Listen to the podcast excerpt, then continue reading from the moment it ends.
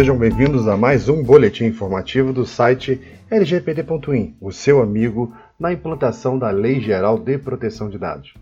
Você encontra nossos boletins nas plataformas e aplicativos do Spotify, do Apple Podcast, do Google Podcast, os aplicativos como Podcast Addict e outros agregadores de podcast que você gosta de utilizar, né? E também estamos presentes aí nas redes sociais do Facebook, do Instagram, do Twitter, do YouTube, do LinkedIn. Basta você procurar lá por lgpd.in, né? Mas o nosso principal repositório é o grupo do Telegram, no site http://lgpd.in, onde além desses áudios enviamos os materiais relacionados ao que falamos e muito mais, né? Não deixem de se inscrever no grupo, ele é seguro e confidencial, pois nos grupos do Telegram ninguém tem acesso aos seus dados ou seu número de telefone. Venham, entrem no site http://lgpd.in e logo no cabeçalho temos um banner que te orienta como entrar no grupo do Telegram. No áudio anterior, quando eu comentei sobre como adequar contratos à LGPD, eu citei num dos momentos em que você deveria notificar os seus fornecedores para que eles te informassem como que está em andamento o processo de implantação da LGPD, porque é muito importante que os seus fornecedores estejam juntos com você nessa caminhada e que esse nível de proteção que você está dando também exista do lado deles, principalmente se eles recebem informações pessoais, informações sensíveis de clientes seus, tá? Ou que estão sobre a sua guarda para algum determinado processo. Então não adianta você colocar uma baita camada de segurança dentro da sua empresa, todos os procedimentos, todas as capacitações, e quando esse dado sai da sua empresa e vai para esse fornecedor, aquilo não tem a, a mesma proteção e pode se perder lá. Porque existe o problema da corresponsabilidade. Você também é responsável, tá?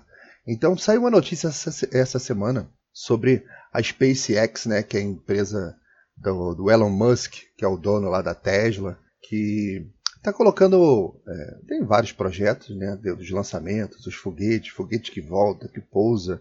Está com uma rede, a Space Link lá, com uma rede global que eles estão colocando cerca de 30 satélites a cada, se eu não me engano, a cada 1.9 semanas eles colocam 30 satélites no espaço. É um recorde na história da humanidade. Então a empresa está crescendo, está evoluindo, está com um baita projeto aí para entregar a internet de banda larga no planeta inteiro que é um projeto interessantíssimo, que eu quero ver como que esses governos que controlam a internet vão fazer para interromper um sinal de satélite. Meio complicado, difícil, fisicamente é impossível, mas vamos lá. Então o que aconteceu essa semana, né? É, um fornecedor da Tesla, tá? A Weisser, é fabricante de peças de precisão, né? Ela trabalha na área espacial, defesa, automotiva também, né? A própria empresa anunciou uh, que ela tinha sido uh, vítima do, do ransomware. Ransomware é aquele vírus que entra na sua empresa e pega alguns arquivos lá no seu diretório, do seu servidor, de uma máquina da rede, criptografa e você passa a não ter mais acesso a esses arquivos. E logo a seguir você recebe algumas mensagens dos autores pedindo um, um resgate, um dinheiro de resgate em bitcoins de algum jeito, para que você pague pelo resgate daqueles arquivos, né? Então, essa está sendo uma prática bastante comum desse tipo de ataque chamada ransomware, que faz esse sequestro e pede resgate. Às vezes eles pegam arquivos que não importam tanto, as empresas seguem em frente, não estão nem aí, ou pessoas físicas.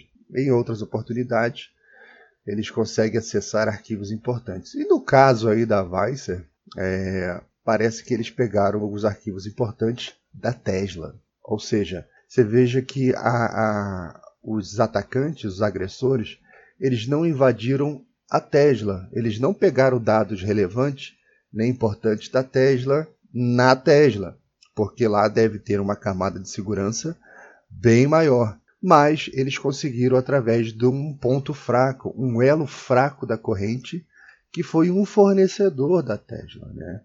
Então, é, agora eles estão lá pedindo resgate. Ah, claro que a Tesla teve que assumir publicamente, assim como a empresa, né, que o ataque realmente ocorreu, né? É, isso não é assim comum, não. Por exemplo, em dezembro teve uma empresa de segurança, a Allied Universal, é, foi uma das primeiras empresas que tiveram dados confidenciais de funcionários e negócios publicados depois que a empresa se recusou a pagar um resgate de 2 milhões e alguma coisa.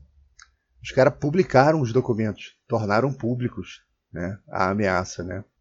Então, o que acontece? Lembra da dica que eu dei ontem? Você tem que estar coladinho aí nos seus fornecedores, principalmente se eles fazem parte do seu negócio no sentido de aquele dado pessoal, dado sensível, que você capturou, que você pediu autorização, que você deu todas as camadas de proteções e aquilo segue adiante para um outro negócio, mesmo que tenha a, o consentimento do usuário, seja numa finalidade específica, toda lícita operação, é, ele vai sair do seu domínio e vai para o domínio de uma outra empresa. E indo para essa outra empresa, ela precisa receber toda essa camada de proteção.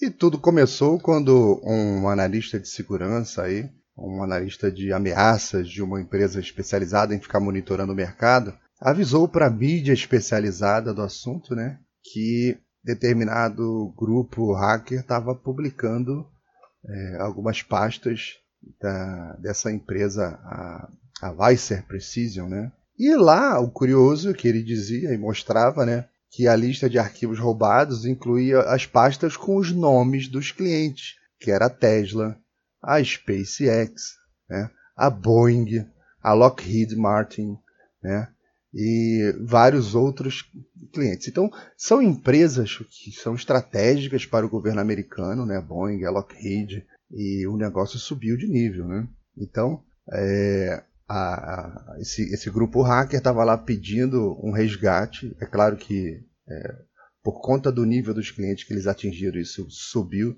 de nível lá nos Estados Unidos, chega, entra no, na, na, na, área de segurança nacional e a gente tem certeza que agora está é, o FBI, a CIA, está todo mundo lá tentando entender o que, que aconteceu, quais foram os documentos que foram roubados, é, qual foi a brecha que foi utilizada, né? Porque é, esses dados que são secretos, é, lembro que eu também comentei que em alguns áudios anteriores que quando um roubo cibernético é tornado público, significa que aquilo já esteve disponível durante bastante tempo no submundo.